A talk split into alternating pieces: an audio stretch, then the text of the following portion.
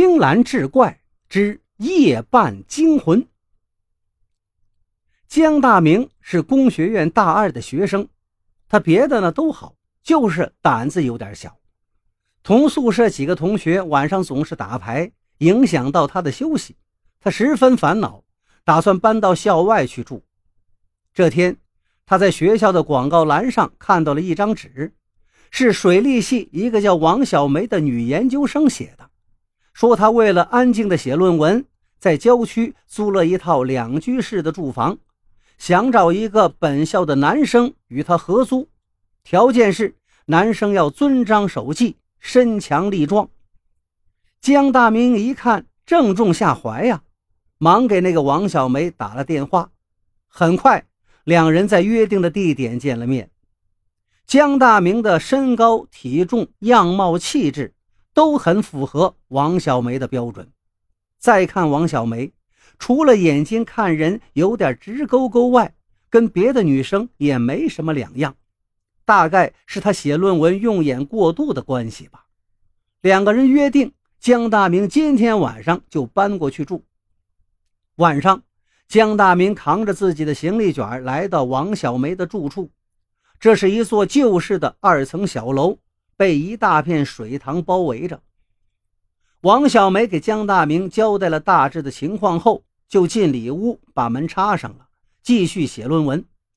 江大明在外屋就着一盏昏暗的台灯看书，四周静悄悄的，只有窗外的树叶沙沙作响，让江大明身上不禁起了一层鸡皮疙瘩。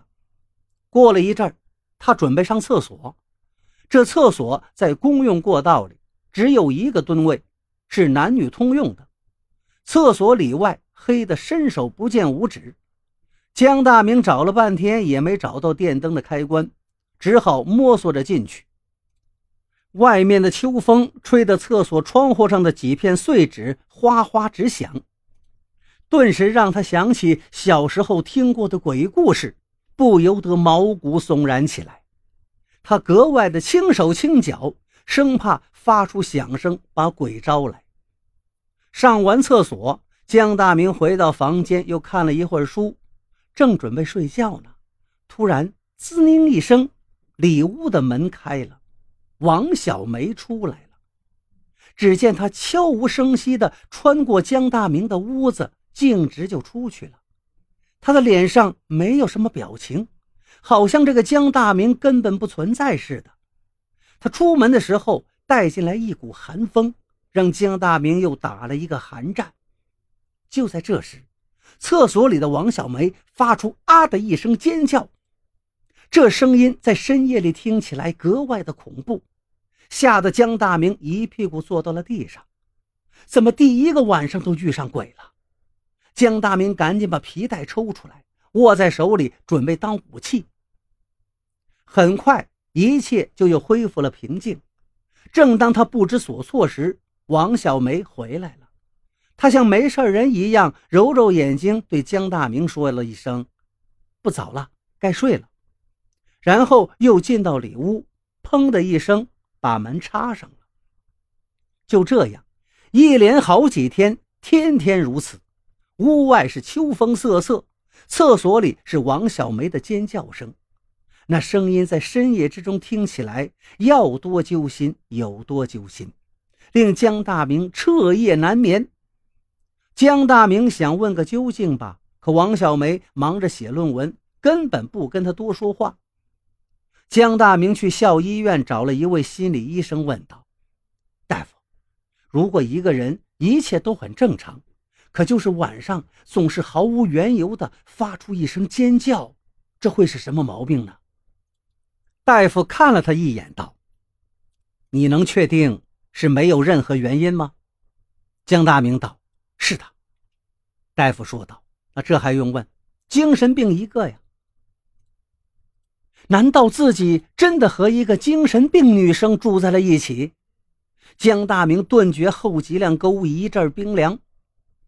回到租住屋里，他想测试一下王小梅的智力，就敲她的门。王小梅拉开一条门缝，道：“怎么了？”江大明支支吾吾道：“呃，树上一共有九只鸟，一个猎人开枪打下来一只，问树上还有几只。王小梅的眼睛直勾勾看了他半天，说了一声“神经病”，就又砰的一下把门关上了。天哪，这个王小梅一定有问题。他要是哪天突然发作，栽赃起自己来，那可怎么办呢？江大明决定尽快从这里搬出去。这是他在这个楼里住的最后一个晚上了。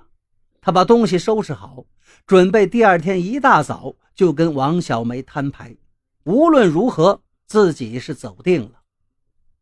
午夜时分，江大明感到自己肚子一阵不舒服，要上厕所。他穿上衣服，轻手轻脚地进了厕所。此时周围静得怕人。不多时，一种怪声在他的耳朵边响起，而且越来越近。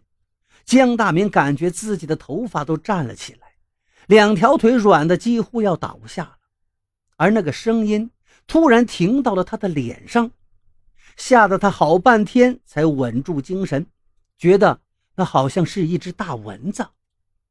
秋天了还有蚊子，他抡圆了照着自己脸上，啪，就是一巴掌。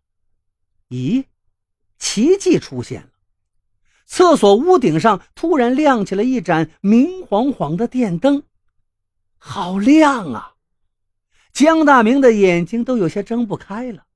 他眯缝着眼睛，看到面前厕所的小木门上贴了一张纸，上面歪歪扭扭写了几个字：“不用别喊，节约用电，谢谢合作。”